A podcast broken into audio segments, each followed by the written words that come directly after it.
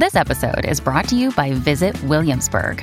In Williamsburg, Virginia, there's never too much of a good thing. Whether you're a foodie, a golfer, a history buff, a shopaholic, an outdoor enthusiast, or a thrill seeker, you'll find what you came for here and more. So ask yourself, what is it you want? Discover Williamsburg and plan your trip at visitwilliamsburg.com. When you need mealtime inspiration, it's worth shopping Kroger, where you'll find over 30,000 mouthwatering choices that excite your inner foodie. And no matter what tasty choice you make, you'll enjoy our everyday low prices, plus extra ways to save, like digital coupons worth over $600 each week. You can also save up to $1 off per gallon at the pump with fuel points. More savings and more inspiring flavors make shopping Kroger worth it every time. Kroger, fresh for everyone. Fuel restrictions apply. This is Optimal Living Daily, episode 784, an excerpt from the book The Kindness Cure by Tara Cousineau. And I'm Justin Malik, your personal narrator, reading blogs to you mostly, but sometimes books, like today. That just came out today, actually. I'm going to read an entire chapter for you, and I'll share more about the author at the end. So let's get right to it as we optimize your life. An excerpt from the book The Kindness Cure by Tara Cousineau. Chapter 2 Your Kindness Instinct. The world can at times feel like a very unkind place. The year my daughter Josie was 12 years old, three horrendous events occurred. The Batman shooting in a movie theater where 12 people were killed and 70 wounded. The massacre at Sandy Hook Elementary School that left 26 children, teachers, and staff dead. And the Boston Marathon bombing that wounded hundreds of people and killed three. It was a year of extreme tragedy. Despite my efforts to minimize overexposure, Josie felt a real and strong fear that these things could happen to her. Lockdown drills were being done regularly at school, and she began imagining herself and her loved ones torn to bits. Josie's heartbreaking response was to wonder aloud, why do people do this? A basic dread took hold of her. Then something sparked an awakening. In a long jump sand pit, some kids discovered a pair of baby field mice Josie became determined to rescue them, even though everyone knew it was a lost cause and coldly said as much.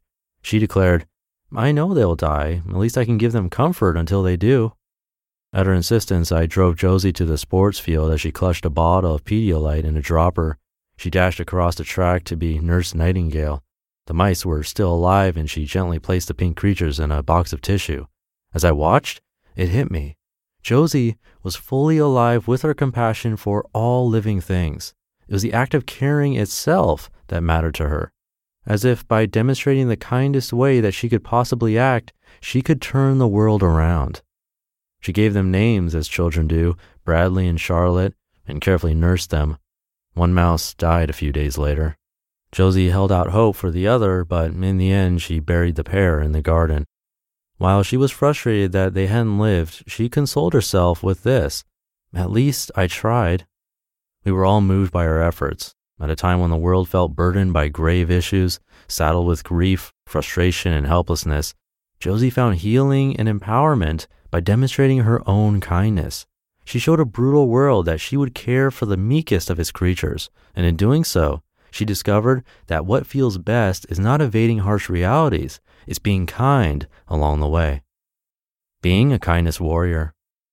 True kindness does not have an agenda or ulterior motive. It is, as Josie showed, an instinctual response that can feel highly energized and even fierce. Yes, kindness can be fierce. Chogyam Trungpa, a Tibetan Buddhist teacher, goes so far as to say that a compassionate mind is a warrior's mind. Quote, to understand our self nature, as well as the self nature of humanity, we should focus on what has beauty and dignity among humankind.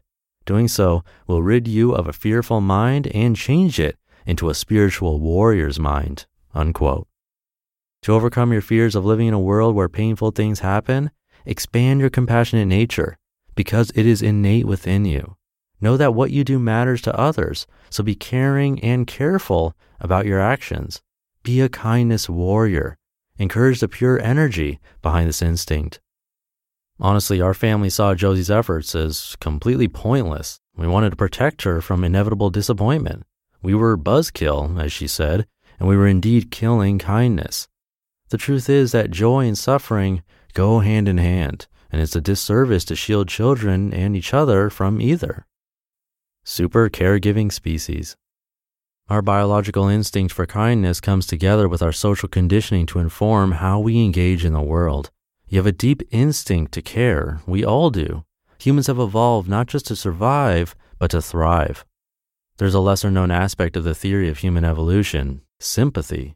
Stronger than self interest or self protection, sympathy is a reflexive social instinct.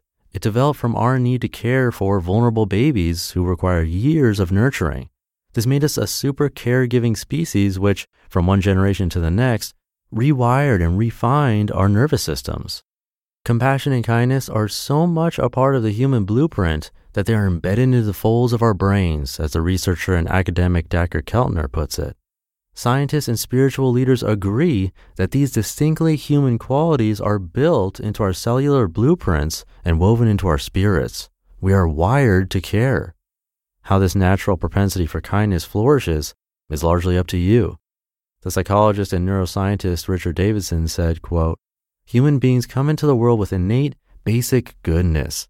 When we engage in practices that are designed to cultivate kindness and compassion, we're not actually creating something de novo.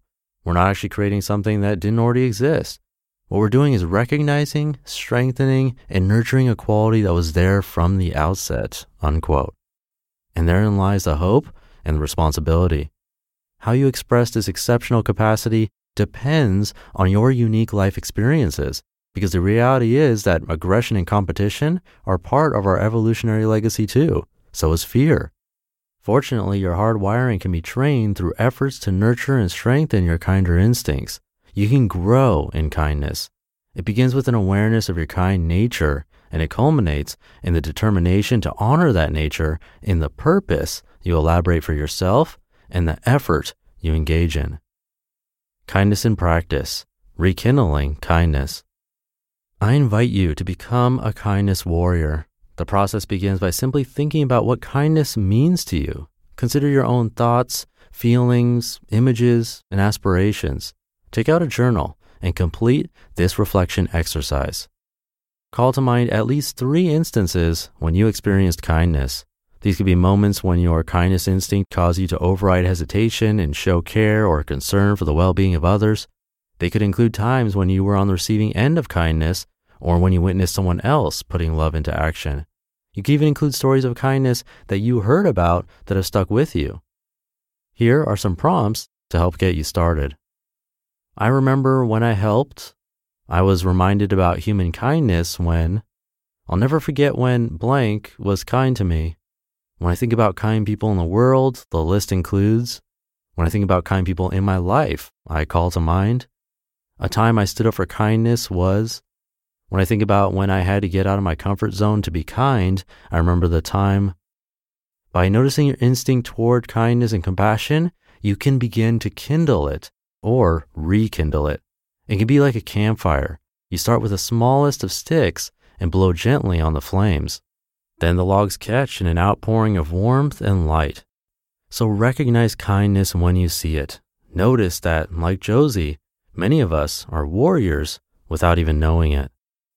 Reflection Kindness is my natural state. I ask myself, what has life taught me about kindness? In what ways am I a kindness warrior? You just listened to an excerpt from the book, The Kindness Cure by Tara Cousineau. Another day is here, and you're ready for it. What to wear? Check. Breakfast, lunch, and dinner? Check. Planning for what's next and how to save for it? That's where Bank of America can help. For your financial to-dos, Bank of America has experts ready to help get you closer to your goals. Get started at one of our local financial centers or 24-7 in our mobile banking app. Find a location near you at bankofamerica.com slash talk to us. What would you like the power to do? Mobile banking requires downloading the app and is only available for select devices. Message and data rates may apply. Bank of America and a member FDIC. So Tara, the author of this book, which just came out today, by the way, uh, she's a clinical psychologist, meditation teacher, well being researcher, and social entrepreneur. Definitely check her out. You can find her at taracousineau.com. I have it linked in this episode's description. And you can find her book there and on Amazon. And that should do it for today. Hope you're having a great day. And I'll be back tomorrow reading to you back to blogs where your optimal life awaits.